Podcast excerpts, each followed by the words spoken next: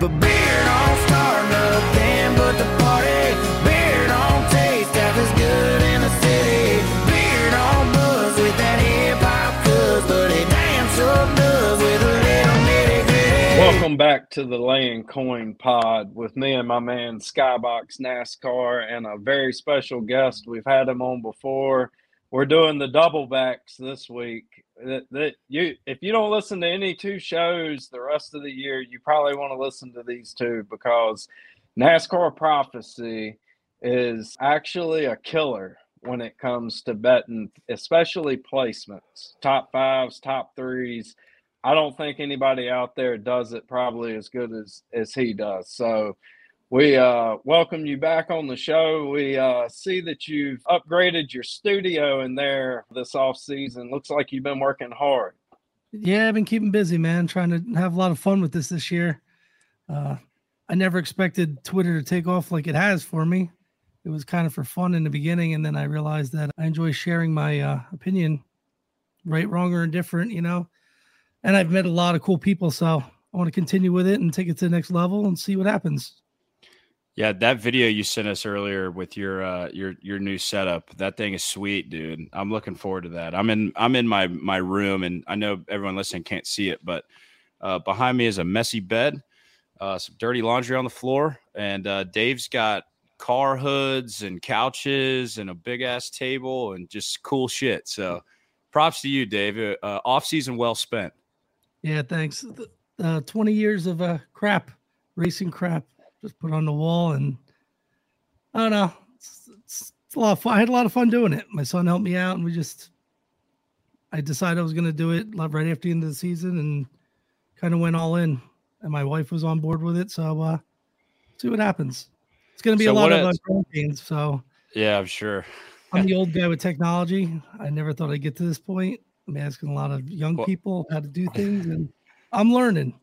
That's fair. I'm. I mean, I'm 26, and I, I was telling Rory, th- this is just. Te- it- Rory was like, I just know enough to get myself in trouble to start pressing buttons till I break the damn thing, and I'm sitting over here doing the same fucking thing, trying to figure out how to troubleshoot the the recording software and all this shit. I'm like, it, it, it technology is not any three of our things, but we're gonna figure out a way to get this podcast posted in a timely manner, and uh, and we're gonna have a great time tonight. So, Dave, tell us a little bit about what else you've been doing this offseason. You got a bunch of plans for next year. You're kind of starting to turn this corner a little bit of doing this for fun. I feel like that that light bulb went off for me when Derek was like, "Hey, you and Rory would be perfect to do a podcast together. You guys should do it." And I'm like, "Absolutely not. I am not doing a podcast. I, I'm doing your show on Wednesday nights is far out of outside my element." Um, and then a couple sales pitches later, now I'm, we're on episode 20, and it sounds like the tables have turned. So tell us a little bit about what you have coming up this season. I know that Gamblers Pit Box and all that stuff. Tell us about it. I, basically just want to break down what a lot of people don't do, like trucks, Xfinity. and a lot of people focus on the Cup Series. I mean, rightfully so. It's the number one series, but I think uh, a lot of people have a lot to learn in just regular, you know, Friday and Saturday nights. Every podcast I listen to is focused on Saturday night and Sunday mornings, and I want to focus more on the trucks and Xfinity, the cars that I'm more familiar with than the new car and I feel like you can make a lot more money, and I did make a lot more money this year on the Xfinity and trucks than I did in the Cup Series. I think the Xfinity and uh, trucks are a lot more predictable than the Cup Series. It's very unpredictable, and it's almost like a crapshoot, especially with the new car. So I want to capitalize where I can make money, which I did this year after reflecting. I saw where my profit margins came in, and the Cup Series, I was about even. The Truck Series, I was probably around eighty percent. So I want to try to capitalize on that and try to grow where nobody else is, you know, and try to, you know, give people information. I'm not going to tell people what to do, but I want to pump out the information that I think in my head and try to inform people and make everybody more educated and and have fun betting instead of, you know, just betting the bet, you know. Mm-hmm. So you you talked uh, Xfinity and trucks, which Rory and I love Xfinity and trucks, and um, you know we talk a lot about the Cup Series. We fall into that category of of podcasts that talk a lot about Sundays, and rightfully so. But you you bring up a great point. I just pulled up my units. Um, trucks was one, Cup was two, and then Xfinity was third, but it not by a wide margin was Xfinity below Cup. And for the majority of the season, until Kyle Larson absolutely swept Homestead, uh, Xfinity was in that second spot, and I was about even on the Cup Series. So, is this something that is going to have more emphasis on Xfinity and trucks, and with a little Cup, or is this going to be, you know, you're going to have show and and tell us about the show? Is it going to be a weekly show? Is it going to be a podcast? Going to be a live show? Talk a little bit about that. I'm not going to do a, a podcast basis, you know, unless it's the right person. You know, I, I would kind of want to do just like a beginning of the week, kind of reflect on the weekend, middle of the week, leading in who I believe is going to have the fastest car or truck leading into the weekend. Uh, kind of like trying to predict who's going to be fast, and then maybe like a, a, Friday night after practice, do a quick little thing, kind of like what I want to do with you guys on Sunday mornings, but with the trucks.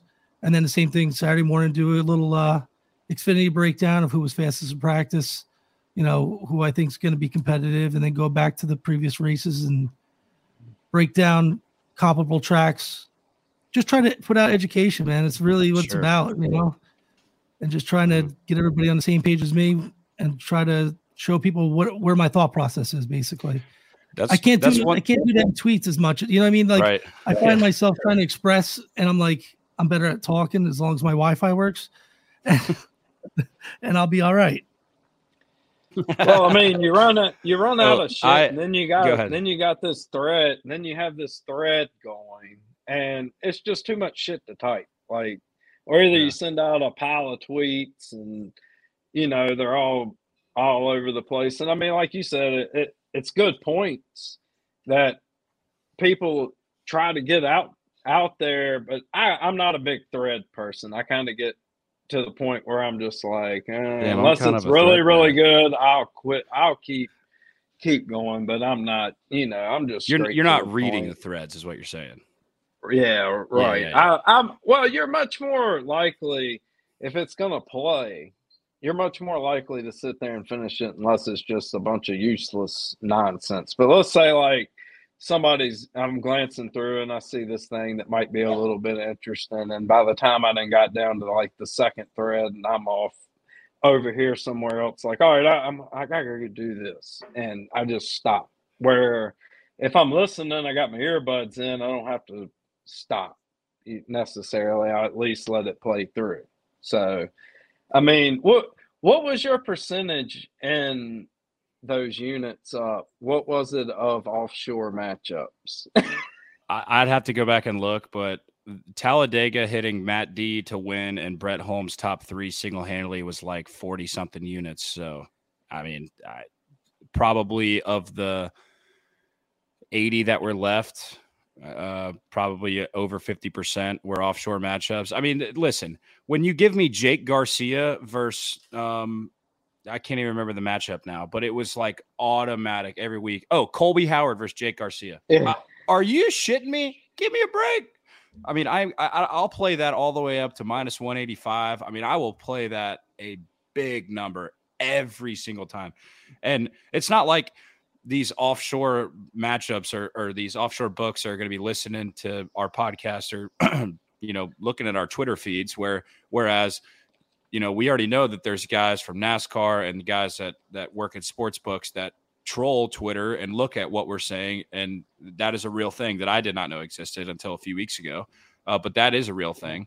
And the offshore that i guess that's one advantage i have living in florida not living in a legal betting state is i get some of these crazy ass matchups and sometimes odds. Now, I'll tell you this: the the outright market and the placement market, I get a little bit worse odds than the domestic market. Uh, and so, uh, you know, that's one downfall. But the matchups is just my bread and butter. So, Dave, I know you're a placements guy, and you're pretty vocal about that on on Twitter, and I'm sure you will be on your shows. But how do you feel about matchups, and why do you favor placements over matchups? I like matchups, but I, I don't hate them. It just has to jump off the page at me. You know, that's I don't stay away from them. I do take them. I just don't really publicize it. Really, I just uh, I really like top fives and top threes. You know, I do like outrights as well, but like the truck series, I feel like I can exploit them not knowing that much. You know, a lot of these books aren't informed. I mean, I feel like I get better odds with the truck series, especially midweek when you you know know who's coming going to be fast leading in. I'll try to exploit lack of knowledge. Where in the Cup Series, they're pretty equipped. You know, the odds are pretty spot on for the most part, except for this year where Kyle Larson was the favorite almost every week. Oh. Oh, we were talking about that. We we just recorded our podcast with Chris Worm, and we Kyle Larson was one of the drivers we spotlighted, and he you know throw out Daytona because it doesn't matter. But he goes to Auto Club and wins. Did he have the fastest car? No. But then he he wins at Auto Club and then he follows it up with a second place at Vegas. And we're, we're all sitting here like, here we fucking go again, right? Kyle Larson, double digit win year. And in reality, he went on a stretch of shit races. I mean, Roy said it last night shit box stretch. I mean, it was terrible until like the summer. Uh, and he finally started going, got it turned around and going. What um, was Phoenix? Phoenix was what the fourth race of the year. Yeah, the third yeah. or fourth race. Yeah, he was running decent there, blew up, and then after that, it was just like fucking bad luck, getting caught caught in shit, mechanic. I mean, it. You name it. It wasn't really that he didn't have speed. He spun out a lot like Kyle Busch did, mm-hmm. not quite as much, but it always seemed to happen too. Like when the air might make it snap or hit a bump at the right time in the air made it snap. I mean, I remember him spinning at Darlington and he had a pretty good car in that first. He blew the motor, race, didn't he? I thought. Yeah, because he went backwards when he yeah. spun it, didn't keep it locked and didn't get him going back and and went backwards. I'm pretty sure that was it. And he he actually had decent speed. I mean, they just didn't have nobody really had that dominating speed that you see out of usually your champion a lot of times has just got that freaking rocket. Like almost every week, just bad luck catches them, pit stop at the wrong time. I mean, in a lot of cases, you know, when we're talking about like Harvick seasons, you remember Har- Harvick in 14 in that Budweiser car? How many races do you, year, right? Yeah. How many races do you think that car actually should have won, Dave? I'm thinking 10 at least that year. Well, he dominated the mile and a half. You know, that's yeah. I don't think he. I don't think he lost on a mile and a half that year. I remember Las Vegas. He uh, got caught up in some shit or had to dodge a wreck. I think something crazy happened at Las Vegas early in the year, and if it if it wasn't for like just something unroutine pit stop, bad luck, I mean they unloaded it almost every single freaking racetrack as the number one car. I mean I'm not even talking about Justin on that car. That car was just fucking fast. It might have been faster than Larson's car almost at everywhere as far as like actual unloadable speed, and that you're I don't know if we'll I, am very curious if we ever get back to that really in this car. I mean, I, that's what I was wondering with you, like trying to put what you said on the earlier podcast about if it happens to start getting back into the team's hands where they can't keep up with these parts as far as just bringing it in and welding it up if they actually have to fix it in house and make it in house to keep up. Like, I think, do you think that would be the only way that it might could swing more to your bigger money teams? Well, going back to Harvick that year, that was the year that they got busted for having the black the back windshield mount breaking, and unfortunately, the way you win in the sport is innovation or cheating. I mean, and this car is showing that all these drivers are just as good the crew chiefs are just as good. So if you all give if you give them all the same car with the same equipment, you're going to have a different winner every week. I mean, that's this is like the IROC series in the early 2000s. I haven't you know? thought about that. Yeah. Yeah. pretty much. I mean, but what's going to happen is you're going to have this situation where there's going to be a, a change. So are they going to be able to exploit things a little more or do a little more in-house? The more in-house stuff that gets done, the more you're going to have somebody that's going to find a competitive advantage. So, is there anything from the last time we had you on, which was right after the season, to now that you've learned that has changed your mind or kept uh, you know reinforced your thought process about these changes to the next gen car? Or talk a little bit about what you've learned from November to now. Well, I, I know Rodney Childers was talking about they're having a supply issue and trying to get everything done. I mean, I don't think they're going to really run into problems until they start wrecking cars. So I think at that point, it's going to be all hand on deck, and it's going to be interesting to see what NASCAR allows them to do if they're short on cars. Well, I mean, we already got a big ass problem now. It seems like. I mean, we're we're only talking about people having their Coliseum car, maybe a Daytona 500 car, if they're lucky that they're working on. It is by what I'm hearing on some situations. It it's like stall, like just like last year. Well, thankfully, mean- the Coliseum's not a, a big track, so if they can they can put a new body on that car in two days. Right. But you go to Daytona and you destroy a car, car's gonna be jumped. and 150 and 500, and now you're sitting there like, what in the hell? Yeah, it's quicksand. Mhm. You know, before you know it, they get. I got a feeling that some teams are going to be really conservative at Daytona for that reason. Unless guys, listen, if I was a crew chief, I want there to be a problem. I want there to backs be against the wall where they have to make decisions where teams have to do it. So it's kind of in the team's benefits to be shorthanded and have NASCAR have to make a decision to put the control back to the, the teams as much as they can. I mean, it's going to be inevitable. I mean, the way they're doing it, I just don't see it, man. Unless they're just going to roll out new cars every week. Yeah. How about the how about the so we know that uh, you know these team the NASCAR Cup teams had to send their cars back or the chassis back to get the the rear clip and I, and I believe if I'm not mistaken there might be a little aero difference. Are you, are you privy to that? Can you speak on that a little bit? I don't know what the gains will be. I know it's all off the nose. I guess they shortened up the nose, which looks terrible, by the way. I can't. St- I, don't- I don't like it at all. I It- saw some iRacing guys bitching about how bad it looked. I I, It I have like a I, Volkswagen Bug. oh God. I I look at the nose of that, and that's what I think of is that short little tiny nose. If it was for visual vis, ugh, visualization, visualization, for them just to see the car in front of them, I think that's crazy. Yeah, and they've talked about the the visibility issues. Uh, and by the way, Dave, I'm usually the one that fucks up the word, so don't feel so bad. Uh, that's You why just got- isn't that- they're sitting lower in this car, right? Yes. If I'm not mistaken. Yeah. yeah. and the the the rear windows got slits in it. It's tough to see. Obviously, they put a fucking camera in the. Sorry for the f bombs, mom. They put a camera in the cockpit, so um, you know, it's just. It, I don't know where I was going with this. I, I really don't, but um, I do want to say one thing. About five minutes ago, Rory alluded to Kevin Harvick struggling at Las Vegas in 2014. He finished. No, he was good there. He was No. good there. at Vegas. He was fast. Don't revert- shit. No, If don't revert back. I- I you just threw yourself under the bus. He finished 41st. Well, I knew that he didn't finish good at Oh, Vegas. yeah, you said he had a problem. year. How the fuck? How do you know that he had a problem in 2014 he ran through Vegas? the grass? I'm pretty sure and fucked the damn front valence up. I'll have to tweet splitter this out. I can't look that up right now, but anyway. All right. Well, Dave, uh, go ahead. No, Do go ahead.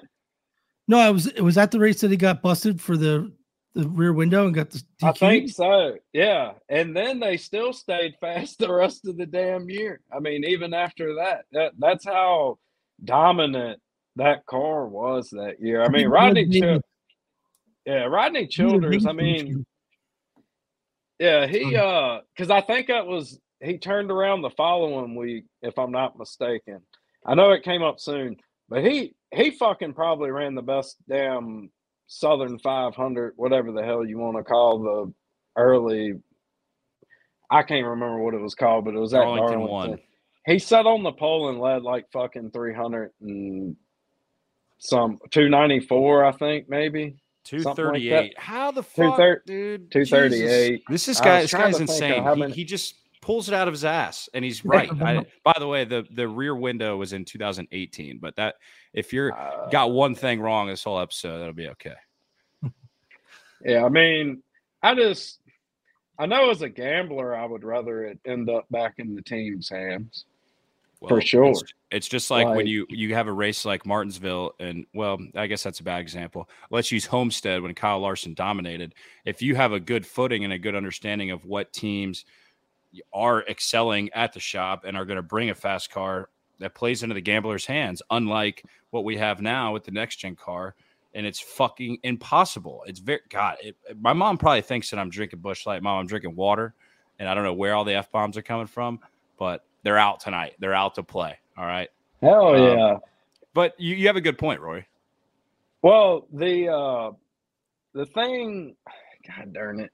What was I gonna say? Shit. I'm sorry for cutting I- you off. It was something it was something that I was gonna add add to You that. dominated at Darlington, Of led what? 238 laps.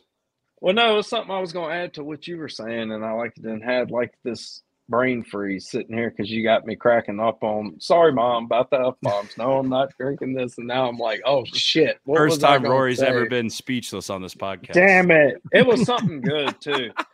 All right. Well, if you if you think about it, just jump back in and interrupt me like I do to you all the time. All right, Um, so Xfinity this Yeah. past year, I probably had, I know I had the best season I've ever had in Xfinity. And I love that series. I'd almost rather watch the damn Xfinity cars than watch any of the other series. I mean, the, even the trucks now, they're exciting at some places, but they are boring as shit at, at other places. Like where it used to not be like that, I felt like with the trucks was the best series to actually enjoyably watch, where it was just this short race on Friday night, get to put some money down on it to head into the weekend, and it was just exciting.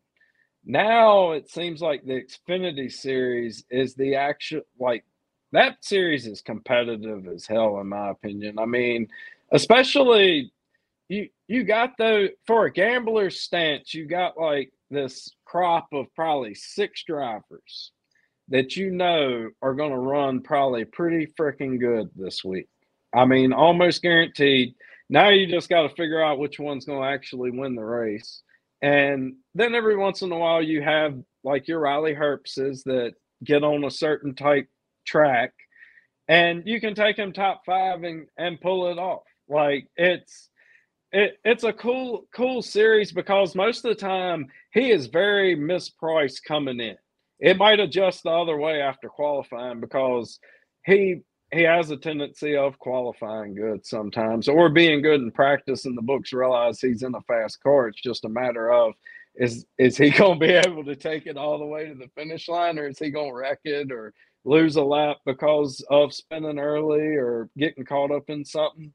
But I I feel like what do you think the changes in the Xfinity series as far as the uh what the suspension got changed in that if I'm correct? Yeah, they want to eliminate the skew. They don't want cars doing the crab That's- walk in the straightaway and in the corners, which is basically what they did with the cup cars when they first became the car tomorrow. And um, I mean, I don't know how much that's going to change if it's a level playing field. I mean, the cars are still going to race good. They're, they're you got to remember they're the cup cars from three or four years ago. So Mm-hmm. you're basically getting the cup races. It's like a throwback. I They're- love the Xfinity series. We, we talk Yeah, about it all the time about how, God, how fun would it be if they just threw and how much horsepower do they have? They have a lot. They have more than the Cup car. 750. Yeah, I mean, we we saw how good the racing was in the 750 package in the in the Cup Series. I mean, and the Xfinity, and then and then you got the the, the I think it's carbon fiber, and then you just tap the or not more than tap. You hit the wall and it bounces. Car's fine. Josh Berry at Las Vegas. I mean, he slammed that fucking ball. I, I just think the Xfinity Series is so freaking fun to watch. I think we can all agree on that. I Um, agree. I don't so- agree with Riley Herb, so uh, yeah. well, I'll tell you this. he owes me some money. I- Riley Yeah, yeah. The but like to Rory's point, to back him up, I, I do agree with you, Dave. But to back Roy up, like he goes out and finishes third at Martinsville in the second to last race of the year and cashes a top three at plus three thousand. I mean, like you he can win some money for us. But yeah, we bet on him in a matchup versus Ryan Sieg, who does not belong on mile and a half. No disrespect to Ryan Sieg. Stewart-Haas versus Ryan Sieg.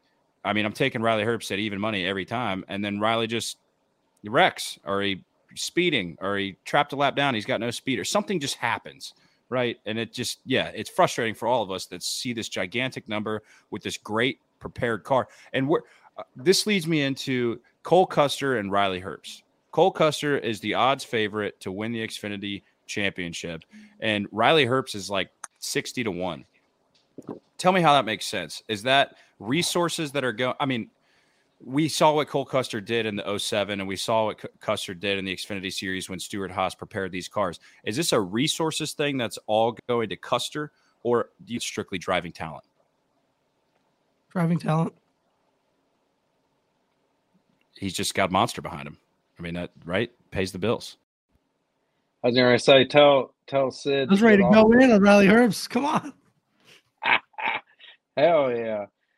And I mean, I did I did hit him.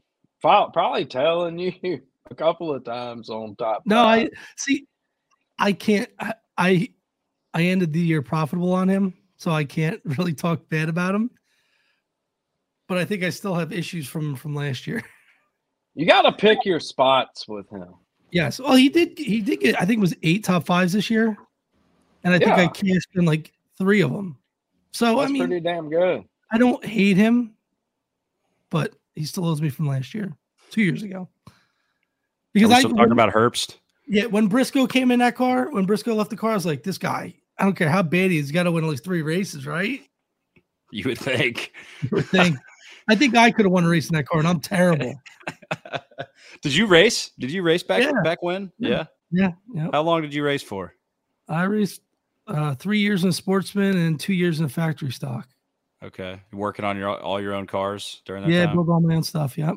That's wild. I raced myself so I can learn more. You know. Sure, sure. I I was having a hard time communicating.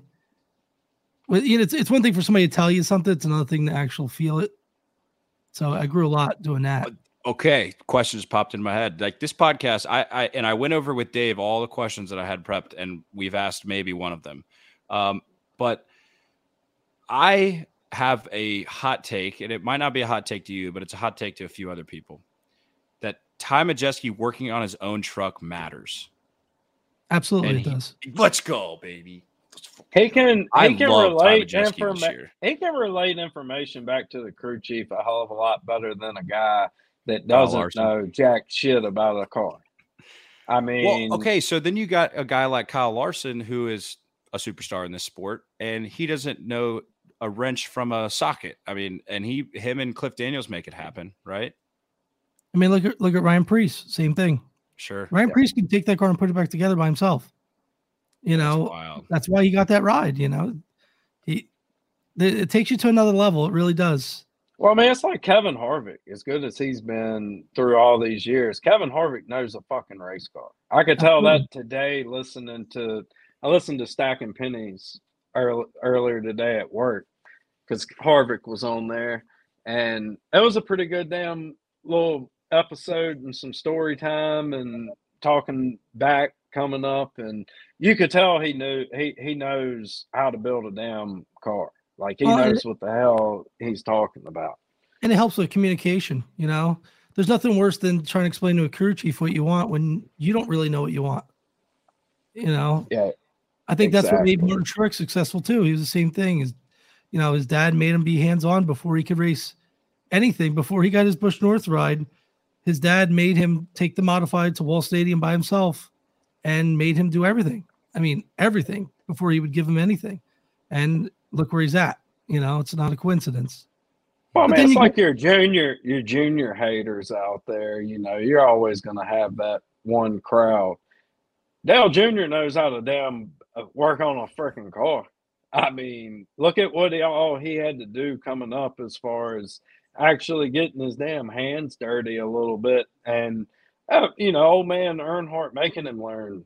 If that's what he wanted to do, then all right, show me that's what you want to want to do. Like, I mean, the these cats these days, and I mean, I guess it kind of started with what probably like, oh, oh, Jimmie Johnson.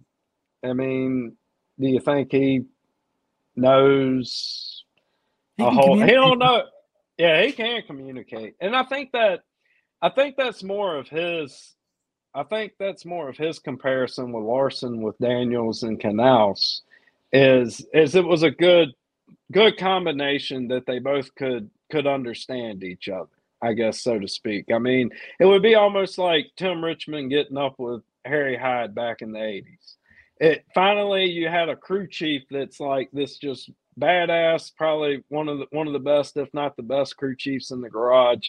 And now he gets to work with this talent and mold him, and finally figure out like teaching him almost how to how to drive the correct way and then you can also use your way if if we need to like type of thing and and it it does help though i feel like because everybody's not that fortunate to either have the best crew chief in the garage and i don't know jack shit about the car i mean what if you got what if you got this engineer crew chief that hardly i mean doesn't know the car maybe as well as older crew chiefs used to. I mean, they're, I think not saying that they don't know it and haven't been around it, but I think some of them on different degrees. Like your your next man down, like your car chief, then he's going to have to be the guy that fucking knows the every nut and bolt and piece on this car. And now you're talking about almost some teams have car chiefs that could actually be damn crew chief somewhere else, but it pays more money from a bigger organization to be a car chief, you know, well, like, type. Like prime example, like Noah Gragson and Ty Gibbs are both coming up to the Cup Series next year. This year, it's no coincidence that their crew chiefs are going with them, you know, because that communication and the trust and the knowledge that they've had together is going to translate.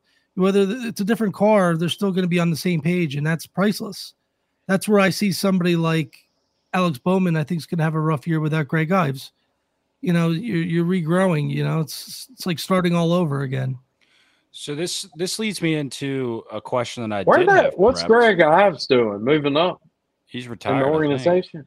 He's going to take an in-house. I think he's going to okay. be running Brad Knaus, basically.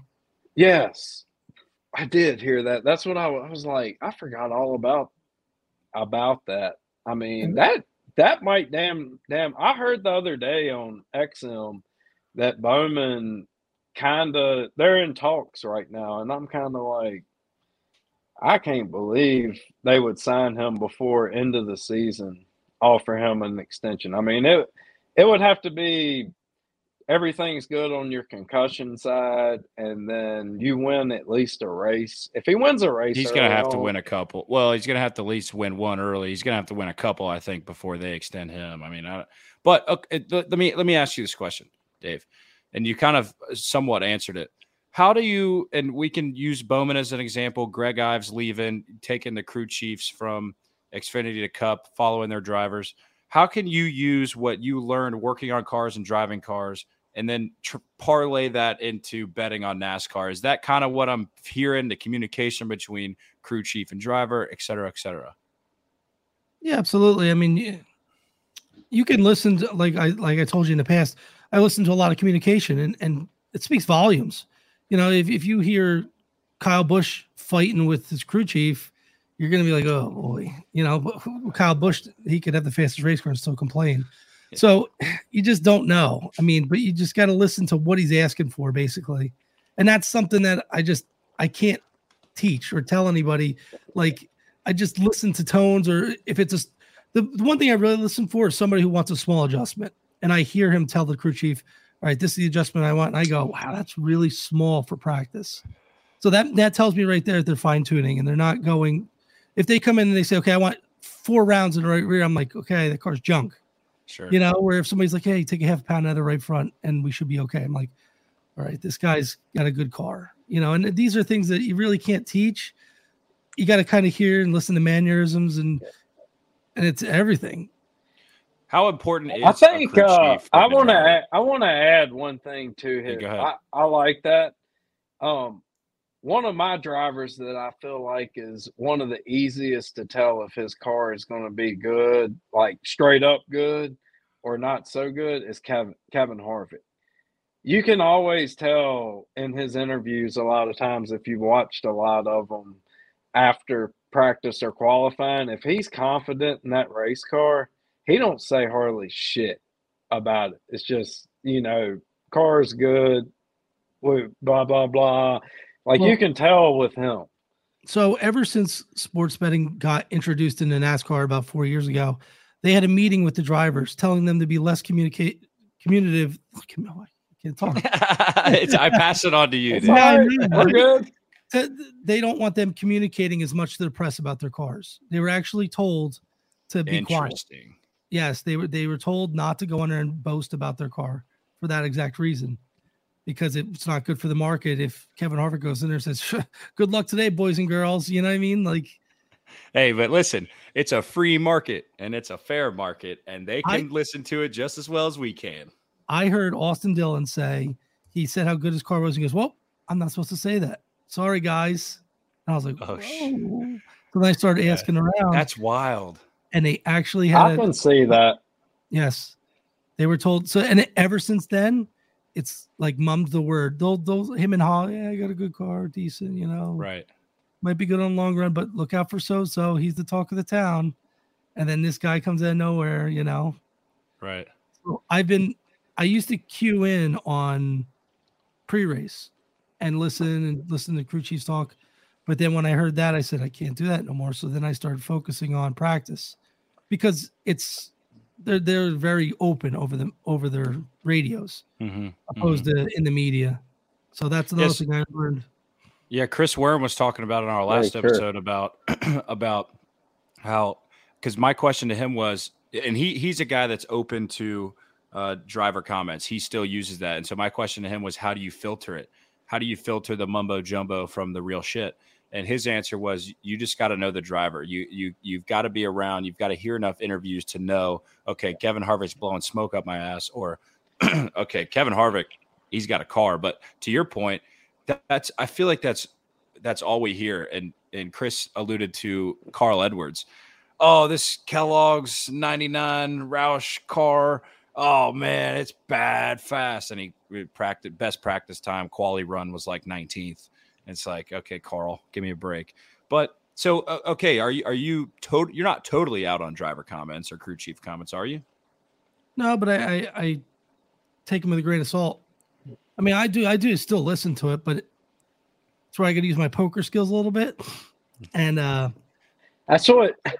That's what I was just getting ready to say. It's Yeah. like playing poker. No, I like that. That well, That's let's be That's honest, a lot of these guys don't like to be muted. You know, they don't want to feel like they're robots. So you're gonna get guys that break through and say, screw it. You know, I'm gonna say whatever you want. But a lot of these guys are very secretive lately. If you go back three or four years in pre-race, people are open. Like this thing's a rocket ship on long runs. I don't know. I don't know if anybody can keep up with us. And now it, you go back and listen this year, a lot of pre-race stuff. They're just ho hum.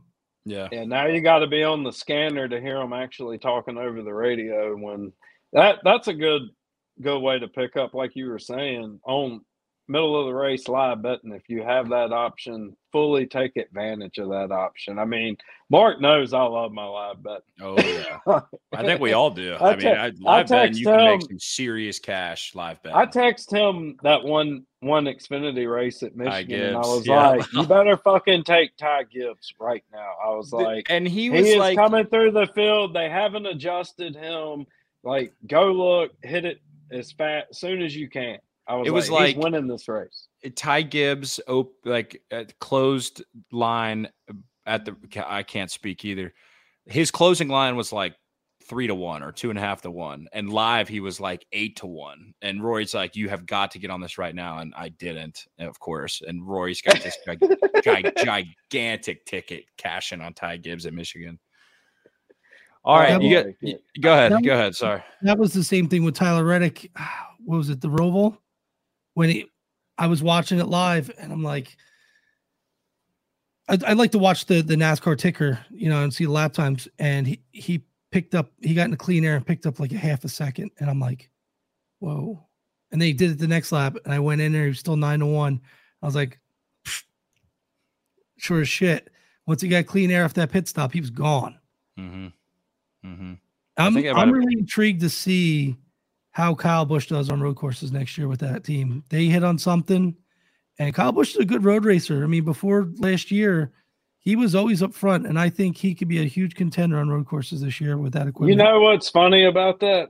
Worm said the same thing Yeah, he did. last It's- night. yeah. So that's two two people that have both said that, and I've had other people argue with me this off season about the transition of is Reddick still going to be that dominant in Toyota if they don't like pick up a whole hell of a lot coming into this year? I mean, it's not like they had bad road course racers over there between Kyle Busch and damn Christopher Bell both can get it done at least top 10, maybe even top five. waxed that field.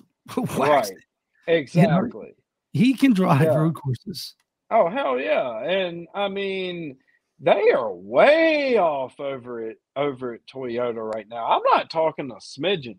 Like they need four tires when everybody else is on 20 lap old tires to win. That was mm-hmm. the only thing that happened at the Roval.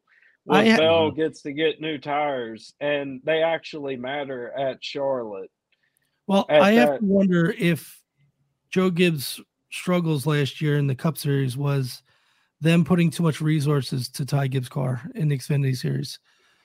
That that car was the number one car in their stable, and it's an Xfinity Series car. All those resources are now going to go to Cup Series, which is going to help all JGR. And I see JGR Xfinity taking a step backwards this year.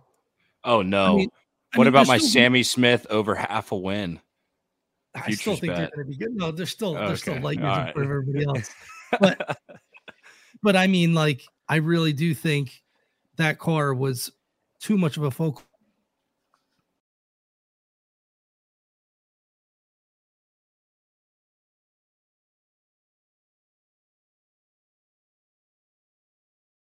okay. Too, hey, you're at you're at too much of a focal point. We'll just put commercials in there. yeah, I'll put a bleep. Oh man. So okay, I see what you're saying. I, I think you have a good point. Um, let's let. So I have a substantial wager on Sammy Smith to win one race. It, the line is a half of a win. So if he wins one, I cash. I have the over. How do you feel about the futures market? Do you do you bet championship guys, or do you bet win totals? Uh, do you bet guys to make the playoffs? How do you treat the futures market before the season? I don't really like locking in my money long term like that. I think I if the odds are staggering, like you know, like last year with Ross Chastain opening eighty to one for a championship. If it's something like that, I'll do it, but I won't do ten to one. You know, I just don't see any value in locking that money up long term when I could use it. It's fair. You know- are you a are you a mid mid season live guy or are you, like because uh, I I'm I guess where I'm getting at is what do you do when we get down to Phoenix? Are you just betting the championship guy at two and a half to three to one, three and a half to one? No, I bet Kyle Larson and he sucks. We did bet. we all Larson. listen. We were, we all lost so much money on Kyle Larson last year, except at Homestead. He, I mean, he won it all back at Homestead for us. Win stage Yeah. one, winning the race, win all the matchups. But my God, what shitty stretch of races where he was the favorite. I mean, he was the guy. I mean, he he, he uh, won Auto Club and finished second in Vegas, and we're going to here we go again. So I would love see to see you- the numbers. I would love to see the numbers that the sportsbooks made on Kyle Larson this year. Oh, gotta that be- It's yeah. got to be staggering. Mhm, Unreal. I mhm. know I lost some on him. Got a decent amount of it back at fucking Homestead, but All right, let's roll into some drivers here. We're getting Yeah. This is going to be a three-hour show if we don't start rolling into some drivers. Jesus, we're having we have too much fun when Dave. we do have some fun. Dave, you're you, you're spitting out some great stuff, so we appreciate it. All right, um, let's start with none other than a guy that we just finished talking about, and that's Christopher Bell. Last year, 2022, he had three wins, 12 top fives, 20 top 10 finishes. He led 573 laps. He had a 13.81 average finish, which was fourth in the field, and he finished third in the finale at Phoenix. A few highlights. Uh, he started the season similar to Hamlin, which was dog shit. He had a 25.8 average finish in the first five races, uh, but he quickly turned it around. He had a few top fives in a row. Uh, he won at New Hampshire in the summer. Shout out short flat track guy.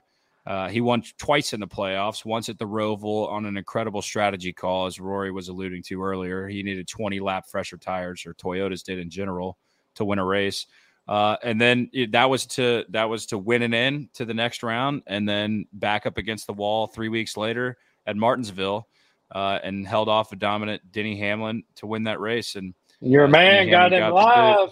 Got Yes, him live sir. while I was there. I walked out to the parking lot. It was like, I got to get this mug in, Whitney. Let's go get a couple of beers off the back. Let's even try to get in this place, you know, without. I want to see this shit. And fortunate enough, I got to see Ross Ross Chastain do some crazy shit and hit hit a live ticket. That's why I said live betting is king. Damn right. So I thought that, and by the way, let's never forget Rory throwing double birds that made it on national television. Let's never forget. Yes, absolutely. Martinsville. Yeah. so I, I really thought Christopher Bell was going to flourish at Phoenix in the season finale. I mean, we saw we, we've seen over the last few years his short flat track excel or his success at short flat tracks uh, has been really good. Uh, like I like I said, he won at New Hampshire. He ran very well at Gateway. He won Martinsville, um, but he didn't have shit at the finale. And I really thought I had a substantial amount of money on him uh, to win, but. I think Christopher Bell's a superstar. I think he's going to be a superstar. I think he is going to win a boatload of races. And I understand he's boring. He's he's he's got a little bit of Chase Elliott in him. He's kind of by the books. He doesn't he doesn't have this external eccentric personality that some of these guys do that are entertaining, but he is damn good at driving a race car and he's been doing that since the trucks dominated Xfinity and and hitting the ground running in Cup. So his over under win total for 2023 is one and a half. Now, the odds for the over are not favorable. They're minus 150. Um, but I uh, and Dave, I, I'm kind of audibling here, but when you made that point about JGR taking resources from Xfinity and dedicating it towards Cup, that's going to elevate the team. And I love this one and a half over even more. And I know you don't bet, you know, win totals, but talk a little bit about Christopher Bell and maybe touch on uh, if you had to take, and I asked Chris Worm this, if you had $10,000 and the only thing you could bet it on was a Christopher Bell win total, what would you take? Over one and a half. Yeah. Yeah, I think Yeah. that's I think that's a safe bet. I mean, he did really good on flat tracks this year. At New Hampshire, he basically dominated that race. He should have won it last year. Almirola got lucky because the sun was going down. Yeah, I'm over one and a half. I'd rather one. I'll take. yeah. Don't we all, right? But uh, yeah, I mean, he's honestly he's might be the best JGR driver now. I mean, Truex has to prove himself. I think he's on his way out. I mean, Denny Hamlin's on his way out. Bell's going to be the face of that team. Him and Ty Gibbs, and them two are going to have the best cars every week. So yeah, over one and a half, I go. Yeah, I, I, I, don't know if it's that I'm a fan of Christopher Bell because I'm more of a fan of Matt Benedetto and Denny Hamlin and Noah Gragson, but I, I like betting on Christopher Bell. I think that's the right way to put it. Um, there were stretches last year, and let me pull up some races. There just some stretches uh, that he was by far the best uh, JGR car. Fifth at th- these are consecutive. Fifth at Darlington, third at Kansas, fourth at Bristol. Uh, so he had three top fives in a row. Um, earlier in the season, he went fourth at Dover, sixth at Darlington, fifth at Kansas. I just repeated some of those tracks. Well, oh no, he did it at the first race and the second race. So there, there were there were stretches where Christopher Bell was by far the best JGR driver, and I expect that to continue. You know, uh, we'll see how Ty Gibbs does. He had you know a little less than half a season of starts last year, um, and we'll see what kind of resources get put towards him. Which Mr. Grandson can't imagine there's there's going to be a lack Ty- there. But Rory, talk to me Ty about Gibbs. Ty Gibbs is going to be way better than he was over at twenty three eleven in this car.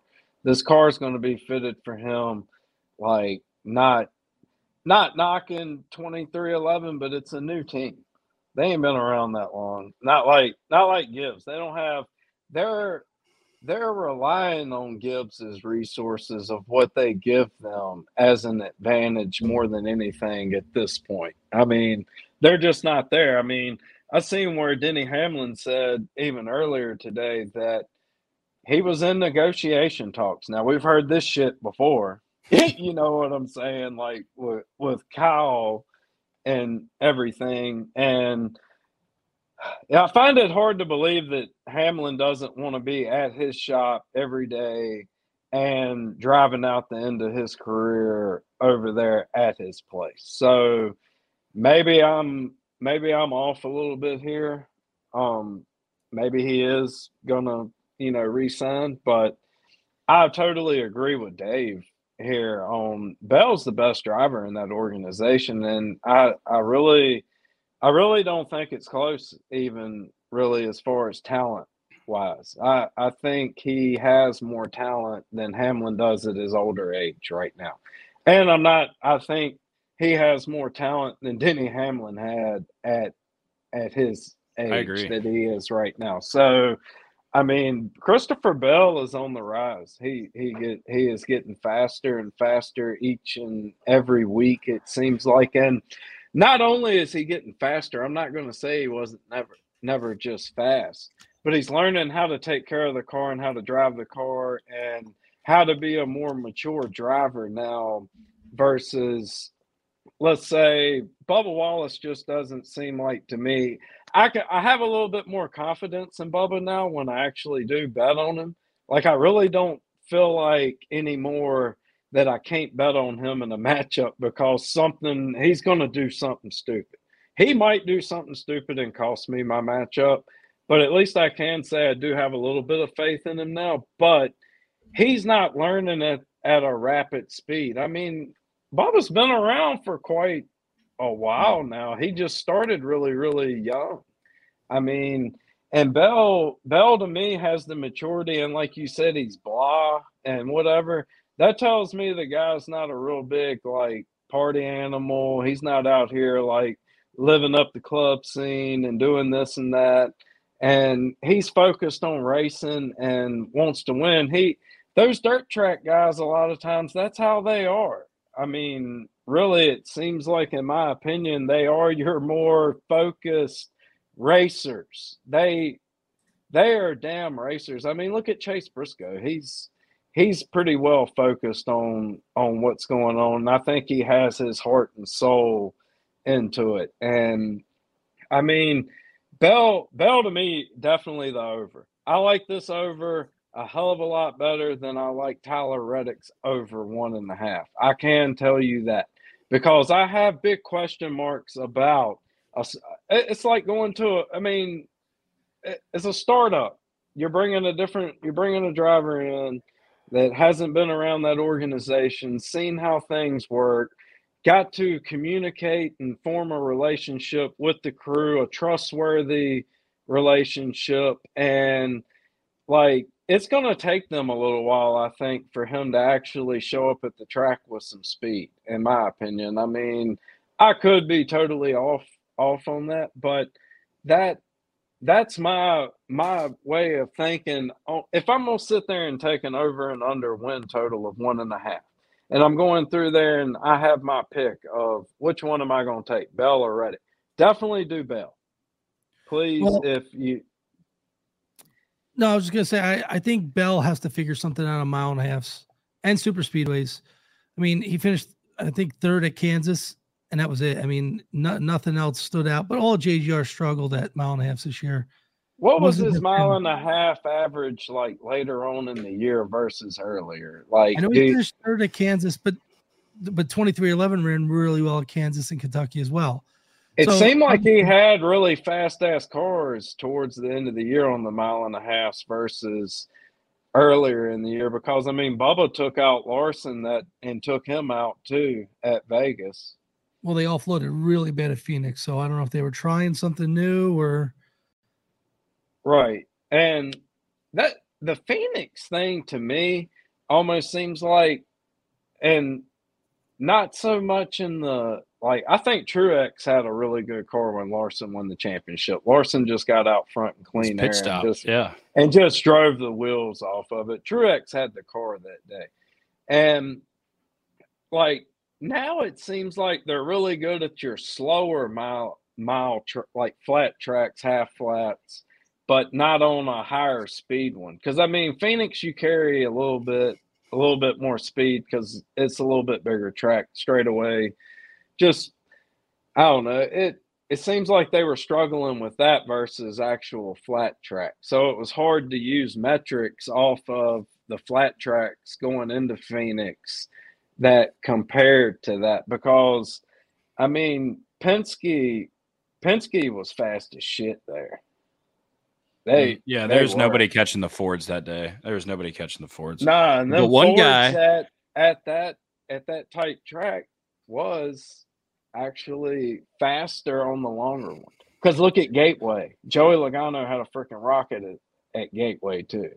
hmm And Speaking of a guy that had a chance to run down the Fords at Phoenix, we'll move on to our next driver, uh, Mister Electric of 2022, Mister Headlines, Mister Clicks, Mister Views, the Melon Man himself, Ross Chastain.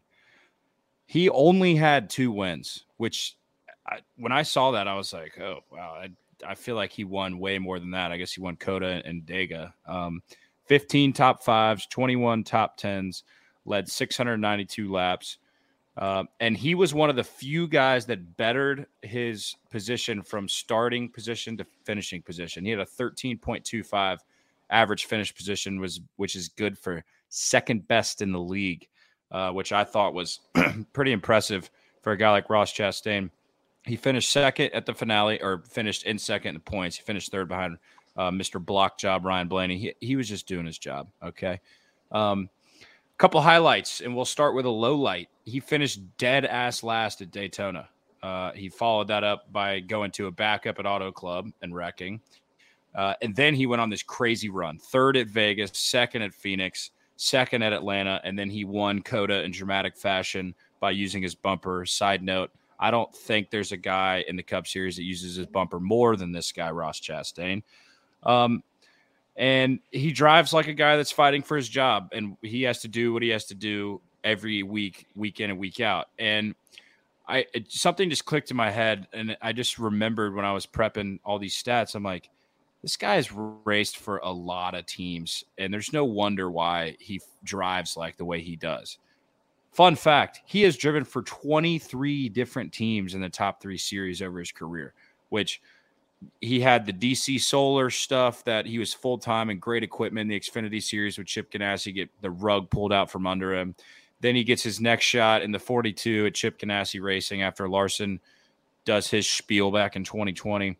And then Chip Ganassi sells, right? And then now he's, it, it, it almost seems like he's finally got his footing at Trackhouse. Um, and like Dave alluded to earlier, that 80 to 1 at the beginning of the season was a big old number and his over under win total for 2023 is one and a half. And the odds are the same as Christopher Bell over minus 150, under min, uh, plus 120. And all I have in my notes here is over, over, over, over, over, over, over. and I just, I, he had so much speed. He had so many great races he i mean i'm looking at it now eighth seventh fifth fourth second eighth all in a row in the summertime on all different types of tracks.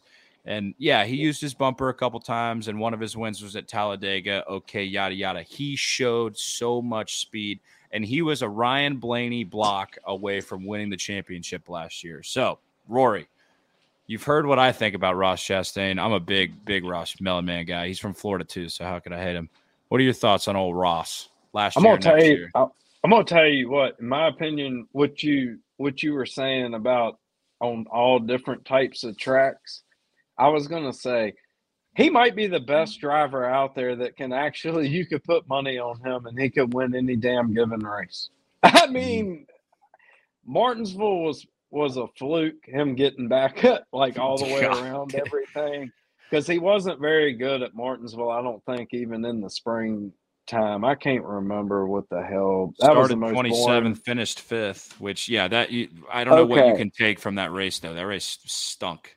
It was boring as hell, and like he had to have gotten some kind of track position and just held on to be in fifth. I think. I don't know. Anyway, there you go. Fifth at Martinsville. He can win Martinsville then, apparently, right right place, right time, or show up with a rocket. I mean, he's a very talented dude. Like I can remember watching him coming up as far as like when he won at Kansas and smashed the watermelon and all this shit. And I'm just like, who is this dude? Well, like he, I don't know it. I really like him. I like his. I forgot he was over one. Like he was one and a half. I would definitely lean over on that if I was gonna gonna take that. But you, Mark knows how I feel about that. I feel Mark's like, God darn, I got another guy on here tonight that's saying the same. Nobody likes to tie up money. I know. that- I yeah, understand it. I get it. That me and and Worm said the same thing last night, like about tying up the money for that long, and it just, I'm not not all about that, but he uh I think he definitely could improve and if he does any any bit take away take away the Darlington hit the I'm pretty sure he hit a hump right there or whatever and it was just wrong time and and car got loose broke he was dominant at Darlington Yep. I I think he might have had something for Logano. I could be totally wrong, but he had a pretty damn fast ass car at Darlington. And you take that, and uh, it was a few other races that that he possibly could could have won. And I think you could look at this guy as being the the leader in season win total because he's aggressive as hell. Seems like they got their their stuff together over there at um Trackhouse, and that that team's riding high going in going into this season. I mean, to have the season that they have, how could you not have some straight up confidence knowing you got this guy that basically will do anything to win a race and drives hard as hell and and you know they're all behind that. I I think he's final four contender again. I mean, he's definitely going to the final eight unless some very bad just luck stuff happens. There's no way he doesn't make it to the final eight. I mean, he it's too many tracks in the chase that he can actually run really well at and win. And I, I definitely think he can win Phoenix. I think if we got a caution at the end of that damn Phoenix race, I think shit would have got interesting. It it, it would have been wreckers or checkers because you would have had two of the damn most people that dump people right there at the top and it it would have been good. It wa- I was hoping for one because I did have Chastain on a future bet last year for the championship. think I got him at tw- 25 or something later on. It wasn't the great number it was at the beginning of the year, but now you're talking about a guy that's what 10 to 1, 8 to 1. What is he to He's right up there to win win this thing. I mean, uh I say definitely over one and a half on the season win total makes the final eight and possibly might win the damn championship. Come on, baby. Dave, what do you think about Ross Chastain? I'm gonna go against you both. I say under. Hey, your regression. Yeah, I just I really think he's going to struggle. I think he's going to take a step backwards. I think Trackhouse came out the gates ahead of everybody. I think they were more prepared with the car, and I don't think we see the same struggles that JGR and Hendrick had this year. I think I think they're working really hard, and I could see them breaking out, and I see Trackhouse taking a step backwards. You're not going to hold Hendrick down and Joe Gibbs Racing down like you did last year. Um, I I think he he'll get a win. You know, he- he probably shouldn't have won COTA. I had AJ Allmendinger. I'm still not happy with him. Maybe that's why I'm like this. But um, you know, I just think he I think they make a big step backwards. That's fair. I, I I'm I'm not opposed to the mindset of regression. I'm really well, it's not. not necessarily regression. It's more or less everybody else stepping up. I, I, okay, that's fair. Right. you're I right. could see. you're I'm right. not. I don't see Hendrick struggling like they did this year. I mean, you might not see it that way, but Hendrick went from winning ten races to well, how many? Would they win eight across the board? I 11. Byron- five three. They won 11.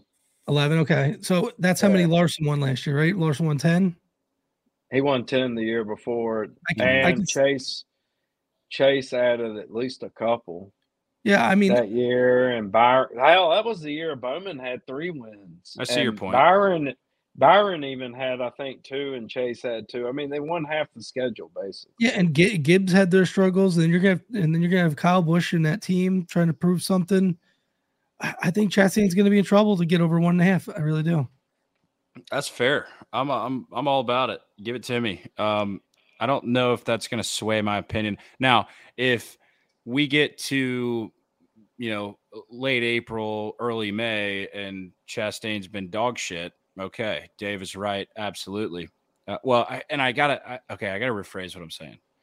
Not that Chastain may be dog shit, but these other teams that are the cream of the sport are going to rise to the top. I know it's very cliche to say, but um, I guess can you guys allude to what? And that's another word I've been just throwing out. I've brought it out of my ass, like car of tomorrow. Did we see the? And I know that there was probably still a lot that the teams had in their own hands back then. But do you see some similarities between next gen and Car of Tomorrow on how these the parity and the teams and the et cetera, et cetera? I can see how they're going backwards. You know, they realize they made mistakes. You can't do a carbon copy car; it just doesn't work. You know, it's not it's not a good product. You know, it's like I the best when the when the best race of the year is a guy that drives against the fence to finish third and advance to the final four, that says a lot about your products. You know what I mean? Like there was no close finishes. Cars were too aero dependent. You know, track position was huge. Joey Logano won that won that championship when he qualified on the pole. You know, like mm-hmm. that's not racing. You know, mm-hmm. like you need passing, you need racing, you need side by side. it's becoming too predictable that track positions everything, and that's not the sport that it was. And that's what the car tomorrow was supposed to get away from, like with the splitter and the diffuser. And I think it just made it worse, to be honest with you. Mm-hmm. The good thing about the old, the older car, like the Xfinity car, the last generation, basically cup car now, like that thing had either you had very good speed out the gate or you had a long run car. Like that that always seemed to take place. You would have a guy that was better on the long run. That if the race stayed green, it made it an interesting race at the end. And then a lot of times you had those green white checkers or caution comes out late in the race and you got like a 10 15 lap maybe shootout versus a, a full 55 lap run or something like that i mean it it seemed like to me in that car you had two options, and then every once in a while you would see a guy hit. Luckily, just straight out the gate, and you always had that have that NASCAR. Like they just nail it, and that's just the car that that weekend. But it it seemed like to me it was a lot better racing with that car. Just this car has brought on a whole lot more shit show. Damn, anybody can win on any given week weekend almost, but that's not necessarily saying that they're going to run good the rest of the year. It's just they nailed the setup on this weekend and it makes it available that they are a good driver and their team did well. But outside of Trackhouse, there really wasn't an organization really that showed up on a weekly basis that you were thinking that could possibly win, except at certain places. It seemed like. Well, I think the car tomorrow had more horsepower too, which makes a big difference. Yeah, that might help. Yeah, absolutely. I mean, if, if they gave them 100 more horsepower, you'd have a lot better racing too. Mm-hmm. I mean, you'd have yeah. more tire wear. You'd have guys hanging it out. I, I remember mean, that damn thing. That was the silly wing. My gosh, yes. I'm so. It was horrible. That's you know, it was like Fast and the Furious, you know. The only thing I can, the only thing that I can remember from the car of tomorrow, and I really wasn't. I was still a casual fan, um, but I'll never forget. It was either the first or second year. I think it was the year where they did like both cars back and forth, like they did a hybrid and Kyle Busch wins the race at Bristol and then gets out of the car and does his interview and proceeds to tell the entire United States how shitty of a car it is. And it's like, what the what are we doing here? I mean, we we just I mean, this is before the censorship was a thing, right? Drivers could say whatever they wanted and, and he's passing the car that he just won in, which was crazy to me. But I, I you could tell you could tell all you needed to know straight out of the Kyle Busch interview after he won the race and still called the car a piece of shit. literally. I, I think his exact words were, "This thing drives like a dump truck." I think that was his exact words. I mean, and he just won the race and probably made it, you know, a million bucks or whatever. I But- love him. He's so so good for the freaking sport. He He really, really is. is. Love him or hate him, he really is. All right, um, let's let's roll into our final driver of the off season that we're gonna hit on. None other than the champion, uh, front row Joe. Oh wait, that's Joe Nemechek. I'm gonna say uh, slow Joe. I'm just kidding. Uh, Slow in Joey- the guy now. s- yeah, Joey Slogano, Slowy Airplane Joey. Slogano. Yeah. Joey Logano had four wins, including the championship finale, 11 top fives, 17 top tens.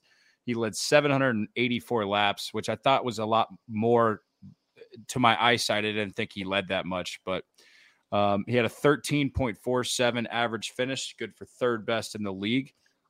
Uh, and he came out firing last year. He won the Clash.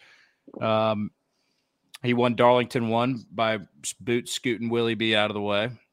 He won Gateway in a phenomenal car, but he still had to fend off Kyle Busch. Uh, he won Hmm. Vegas in the playoffs to to punch his ticket to the finale, and then uh, you know they had three weeks to prepare that car, and they ended up winning the championship. And nobody was the the only car that, in my opinion, that had a chance to beat him was his teammate Ryan Blaney, and there ain't no way he was going to pass Joey Logano.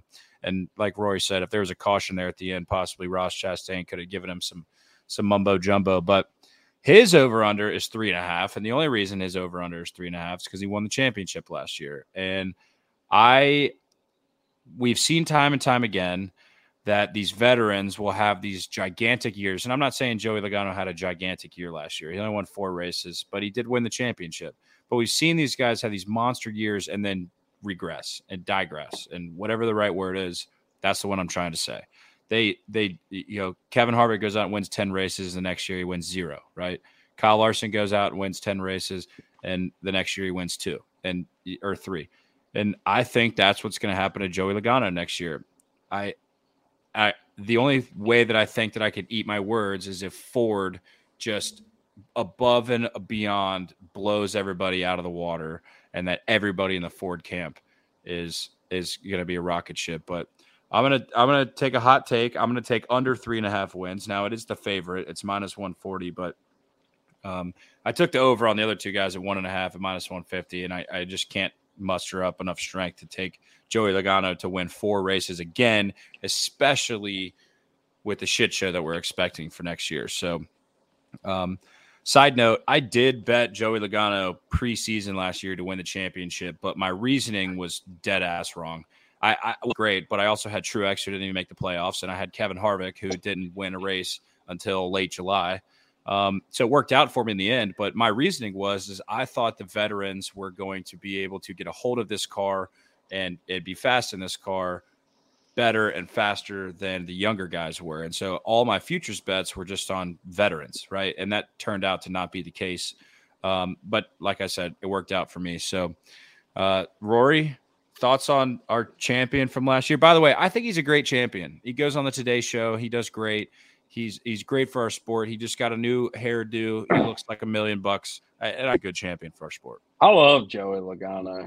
I I've made a lot of money off of Joey Logano, really, and and throughout his career. I mean, I've usually gotten the guy right because he really is fast on certain certain tracks over others, and I don't know if that's something that they more so like concentrate on if it fits his driving style or if it's just one of those things that ends up being all right we want to focus on tracks and in the chase different different places and then you know really concentrate on phoenix apparently because him and blaney were easily the class of the field that day. So i said earlier this year Joey Logano was going to win the championship last year very early on. I was like, this card just seems like to me it has Joey Logano written all over it. He he's good. He he really is. And he has an awesome ass crew chief. And that's another thing that I said a couple of years back when they put Logano with Paul Wolfe. Mo, the, the, these two paired together could win a lot of championships throughout the years just because I feel like the chase fits him and I feel like he rises to the occasion. He isn't scared of not like he, he's going to take your ass out if I got to win this race. I fully believe that. And I fully believe that he expects that from other drivers to take place to him and he doesn't bitch a whole lot about stuff like that in in my opinion i don't i don't think he gets too too upset when other people are aggressive and uh, just judging by Good his point. Post point. post race interviews i feel like logano to me is just that type type of dude it's just like i expect you to race me like i race you and i race fucking hard I mean, I race to win, and I expect all of you out here to race to win. It is the way that I look at it. I mean, he's got a lot of that Tony Stewart approach, aggressive as hell. Like Tony had a little bit more personality, you know, the the dull but exciting personality too. He was funny as shit. Hey, we should just uh, we should just when we get to Talladega this year, we should just do a figure eight backwards, and that will that will help all of our issues at Talladega. We'll just do figure eight, and we'll just have them go backwards. Greatest Tony. Stewart line of all Twi- time. Like twisted metal shit right there. I don't know. You remember playing I- Twisted listen, Metal? I- I heard someone on young- the- too young for that. Yeah, no, I'm way too young for that. I heard I did hear someone on the radio the other day. uh, This is a while ago, probably, but they're like, "Have you seen a single wreck in a figure eight race?" And I'm thinking to myself, I don't know if I've ever watched a figure eight race, but give me a break. I mean, there gotta be Rex in a figure eight race. Like there ain't no way there's not. Anyway, Spotter would be very busy. That day. yeah, you think? car coming, car coming, car coming. Clear. Dave, what do you think about uh old Joey Slogano? I think he's the most underrated champion that we've had in a long time. I mean, everybody, you know, wants to discredit him, but he dominated a lot of the year, a lot, a lot of the short tracks, basically. I mean, at Richmond, when he dominated Richmond and didn't win, I said, oh, he's going to be tough at Phoenix.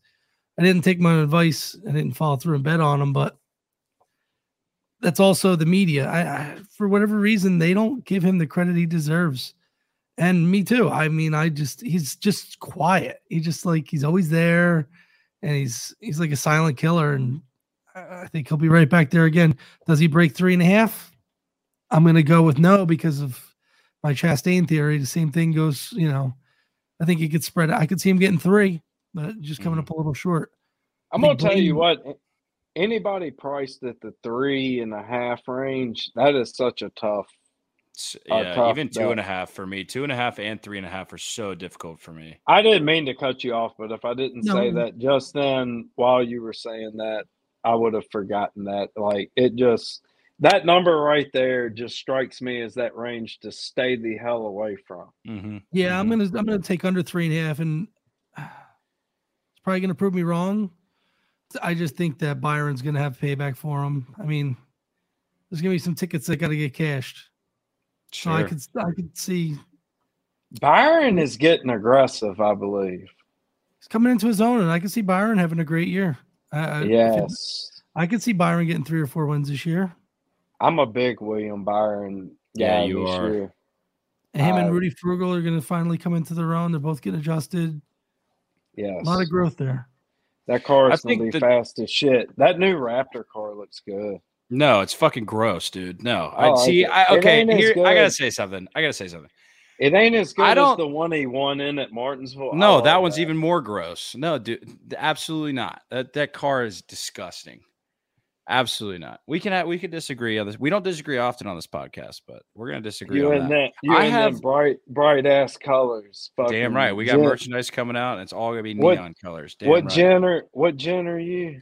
You I'm a millennial. No, I'm not Gen millennial. Z. I'm a year. I'm a year away from being a Gen Z, but I'm millennial. Get it right. Get it right. Uh, okay, I gotta say this. I think I'm degeneration I, I don't. X. God damn it! Shut the fuck up. there it is. I I have this thing against William Byron, and I don't know what it is. And I think I've lost so much money on him. Like 2021, he goes out and wins Homestead in March. It waxes the field, and you're like, Willie B has arrived. He he is he is up there with you know he's going to be the top two car at Hendrick. He's going to be a top five car in the field, and then dog shit. And then last year he rocks and rolls at Martinsville in a very conveyor belt, boring race. And then where did you go, William? I know he got dumped by Logano, but I don't know. I don't like the paint scheme. I don't like betting on him. And I don't know if it's a sour taste in my mouth. I just don't like the paint scheme.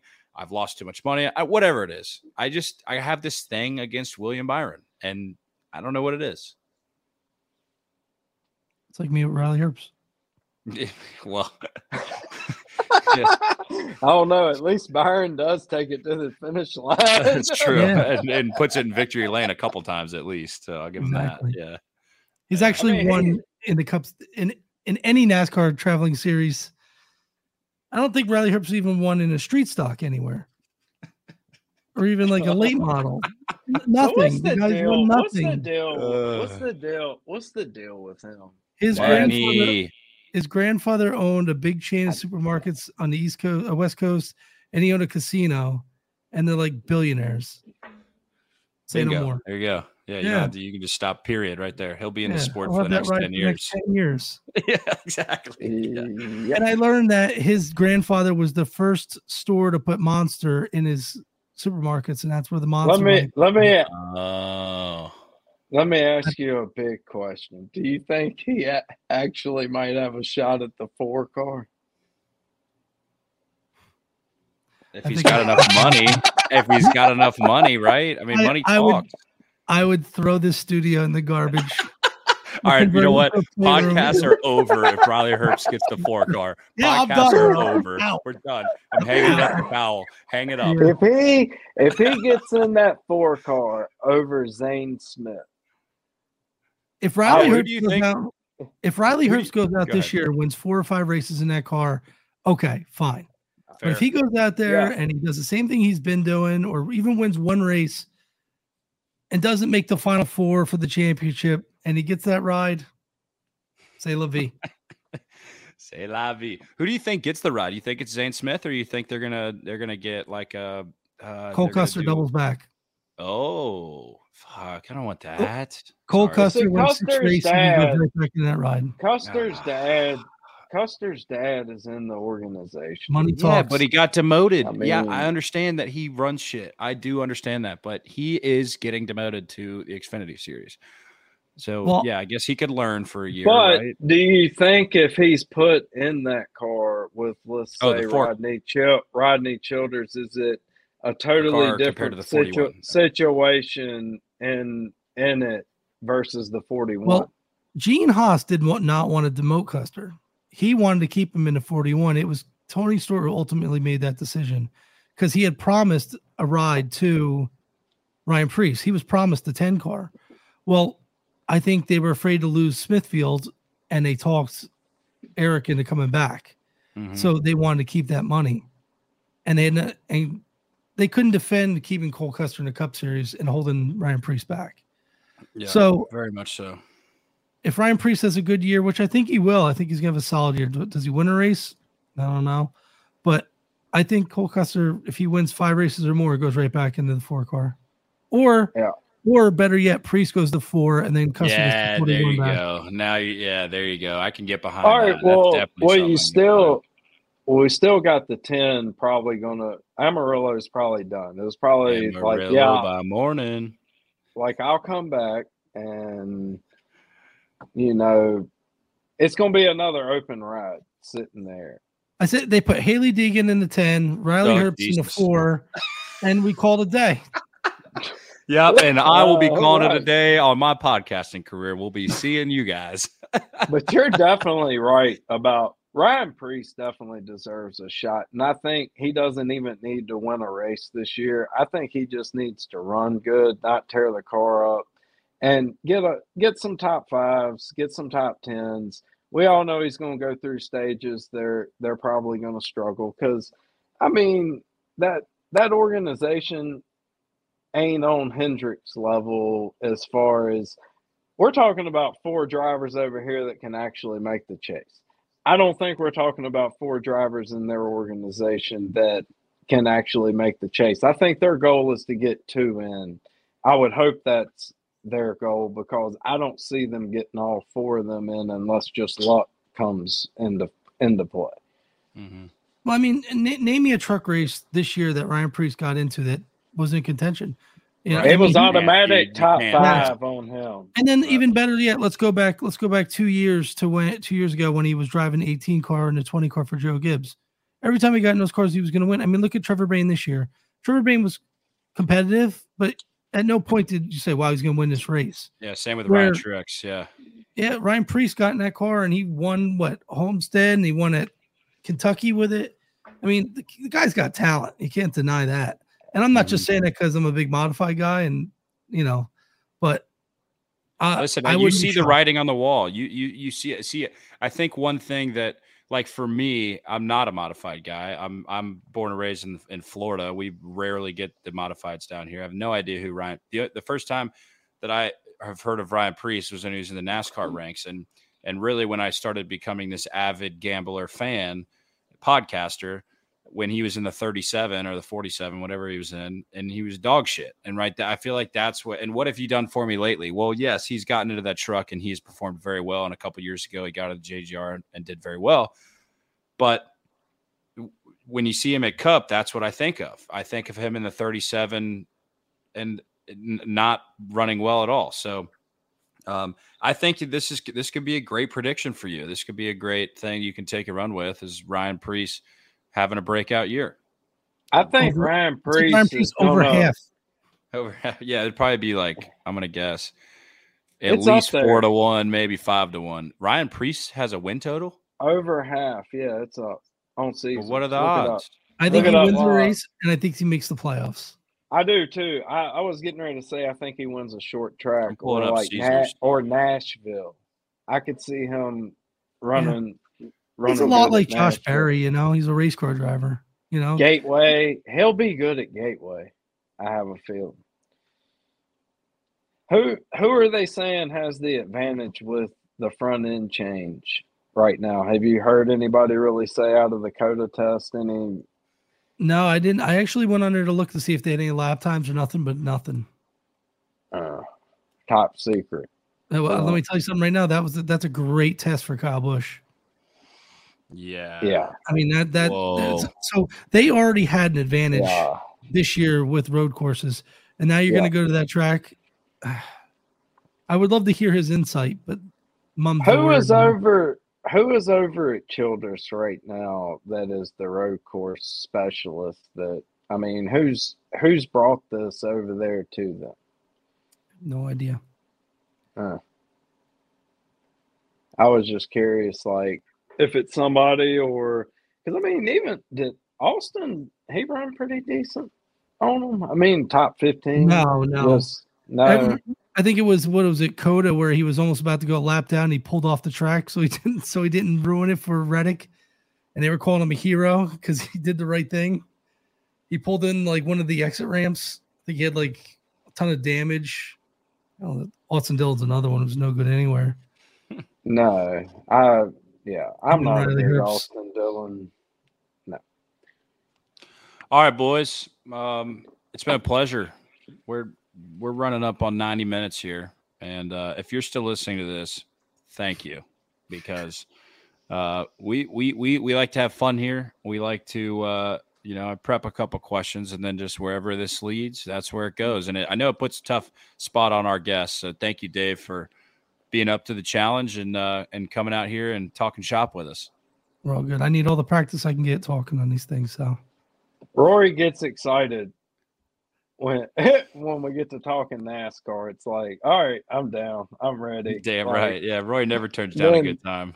And then Well, we shit got- just gets to spewing, and and it's just. It, I watched a Tim Richmond video like last night or the night before. Was it last night I was watching or night before last last night? Yeah, yeah. Last night I turned on YouTube when I got off got off with y'all, and that old lady comes in and is just like looking, and she's like, "What in the hell are you watching?" I was like, "I You don't know." Tim Richmond. Yeah, that dude could drive.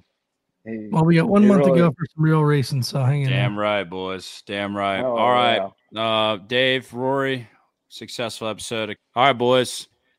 See you next week. Uh, Later. Beard on Bud